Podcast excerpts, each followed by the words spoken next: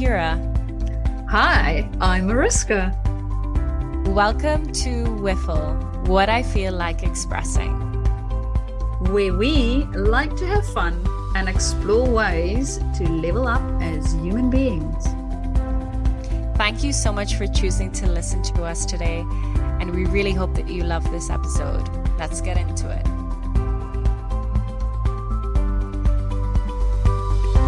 Hello, hello. Welcome back to Wiffle, and we are very happy to be here today. I am really looking forward to today's episode because it's going to be a bit of a story time. Mm-hmm. Yes, yes. We all love stories. I remember when I was little, I could not get enough. So we thought we would treat you guys with a story or two two stories today. So, as you guys know, we are really interested in our saboteurs. So, those really interesting personalities and characteristics that pop up and they can really wreak havoc. Mm-hmm. And today we're going to be sharing how each of our saboteurs showed up and completely sabotaged our relationships.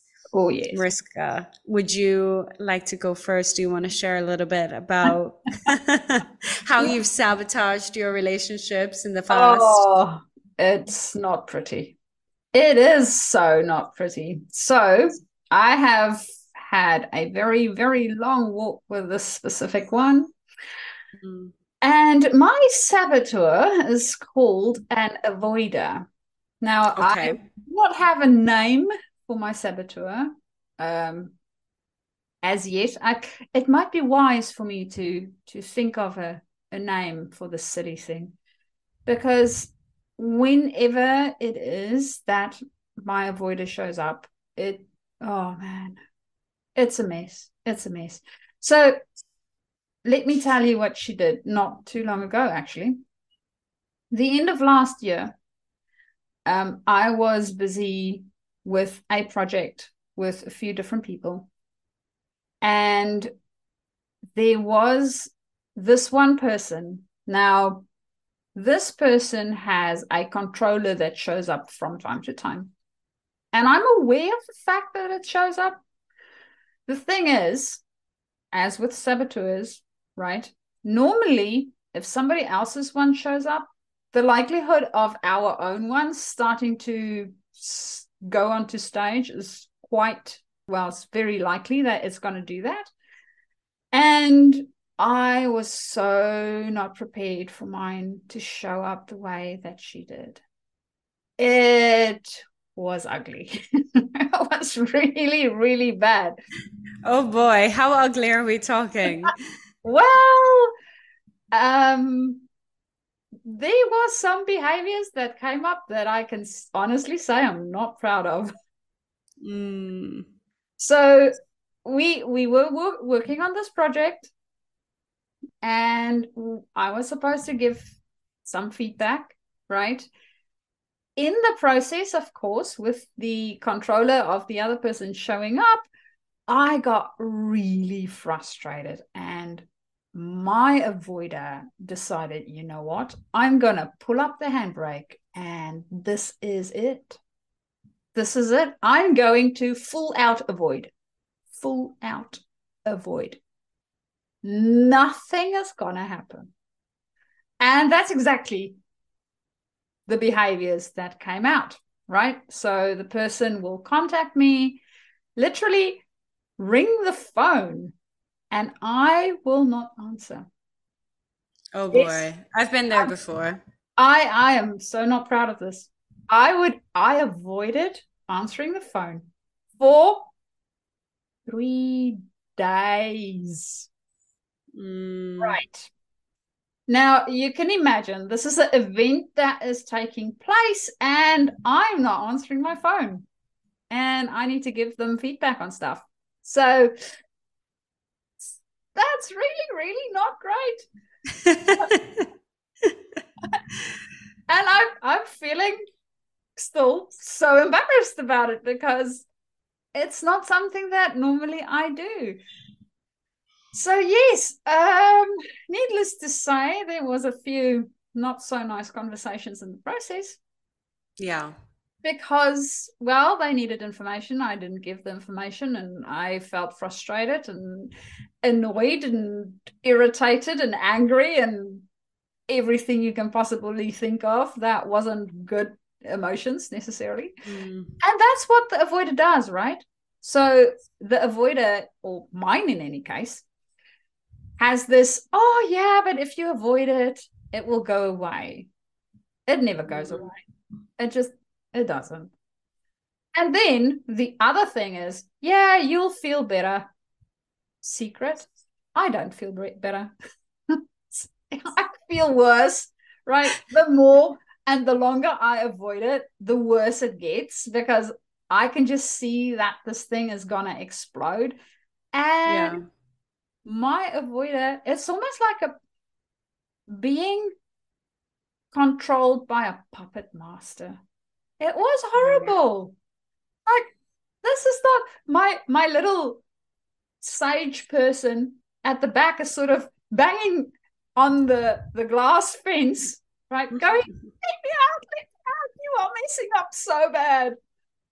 Oh, Mariska. And my avoider's like, no, not, I'm not listening to you. Go away. So yes, that is um how my saboteur had a bit of a, a reign and mm, sort of badly damaged mm. one of my relationships. Not not great. It happens. I feel like it's important that one, you recognize and you're taking responsibility because to me, mm-hmm. that's 80% of the battle. So that's huge. And I feel like you should definitely congratulate yourself for being able to do that because a lot of people wouldn't even have the awareness on that. You know what I mean? And to whoever is listening to this, if you're able to kind of take responsibility and acknowledge, yeah, I was maybe wrong there, or I could have done that better, I could have handled that differently. That's that's half of the work done right there, more than half of the work done right there. And as you were talking, it reminded me of this dynamic that happens a lot in the relationships. It's called um, the pursuer and the distancer. Have you ever mm-hmm. heard of that? It's like when you have someone on the other end and they're just kind of going and going and running after, the distancer will just go further and further away, you know? Yeah. Yeah. And that, yeah. I, I think it was a almost a perfect storm because yeah. they really wanted to control the whole situation, not necessarily um, in their scope to control it, but they wanted to yeah. control it, right? And my avoider was just going, nah, not having any of this. I'm the more you push, the more I'm gonna just go in the other direction. Right. I'm not yeah. gonna push back. I'm just, yeah, I'll move off. Mm. And that's the behavior that came came through. It literally there was a cold shoulder for a couple of days. It's like, oh, this is not great. This is not good communication. This is this is not what I normally do or would like to be known for doing and I'm doing it damn it. Yeah. Oh I hear you. I have been there. So that is uh, part one of my story What oh. is the ways that your saboteurs got into your relationships Mm, okay, so part one of my story. I will say that a couple of years ago, I would say maybe five years ago or so, I was the world's biggest, most pathetic people pleaser ever. Mm, ouch. Yeah, it was bad. I was just the people pleaser spokesperson. You know what I mean? and it was spine non-existent doormat I, that was me you know um, and it is kind of remarkable when i when i look back and i realize how much it sabotaged so many of my relationships and how it just sabotaged me and the mindset that I had. So I was in a relationship and, you know, it really was not the healthiest dynamic for me at all. It, it was not the right thing that I needed in that time. It wasn't exactly meeting my needs, shall mm-hmm. we say.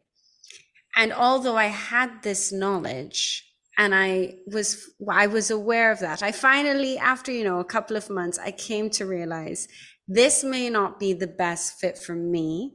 Mm-hmm. and i need to kind of close this and move on. I was so kind of terrified and i was so scared of ending it and you know what they would think and what other people would think and what my life would be like and you know all of these repercussions as opposed to thinking about what was best for me. And ultimately it just meant that everything got so much worse and the exit of the relationship became so much worse and so much more intense. And even when that happened you know there was such a huge failing on my part to stand in my truth and kind of stay true to the decision I had made because I was so scared and concerned with what other people thought and my image and all of these things, which is is so sad when I think about it, when I think about it and look back on it. But yeah, it's remarkable because I feel like lots of different relationships in my life got sabotaged. People who were really close to me and who trusted me and, you know, were safe others really were very disappointed in my choice to kind of stay in that relationship and to please. So that wasn't great. I felt like I was disappointing them and you know people that maybe didn't know me that well and who you know they were just kind of outsiders of the situation i was concerned with what they thought as well which kept me in just this awful loop. So i think if i could go back if i could like time travel and go back to that version of myself i would really sit her down hold her by the shoulders and be like, all that matters is that you meet your own needs and you do what is best for you. And eventually everything will fall into place and just do everything with as much integrity as you can. And but, you know, it's it's difficult when I mean that's what the people pleaser does, right?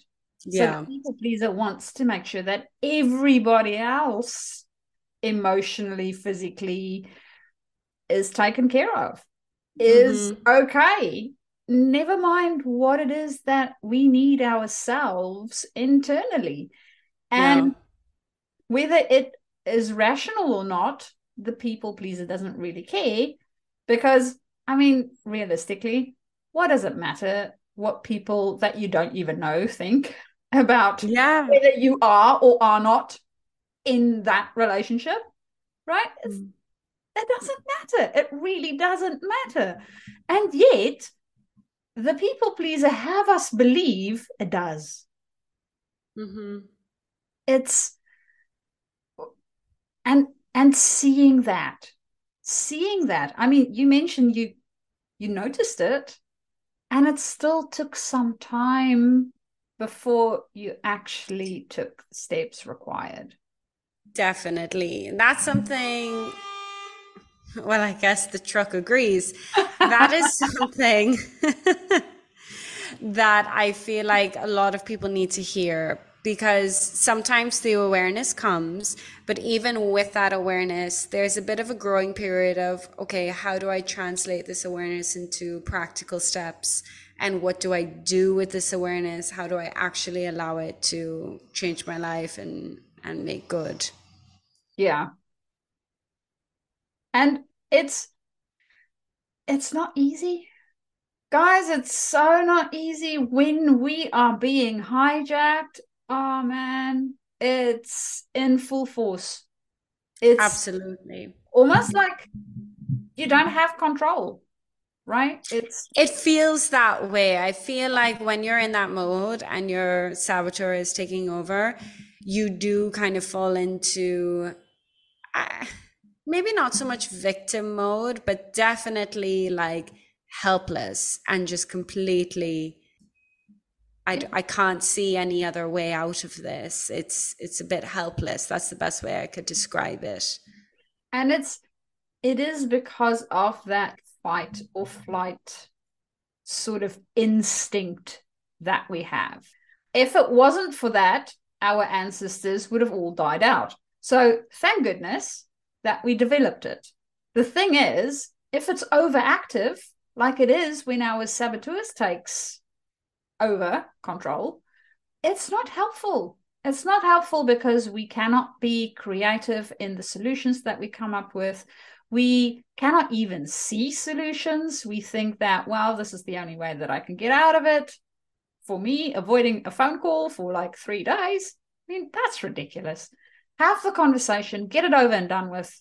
It's done, right? It's sorted out. No, no, no, Yeah. no. Not the way that my saboteur approaches it at all.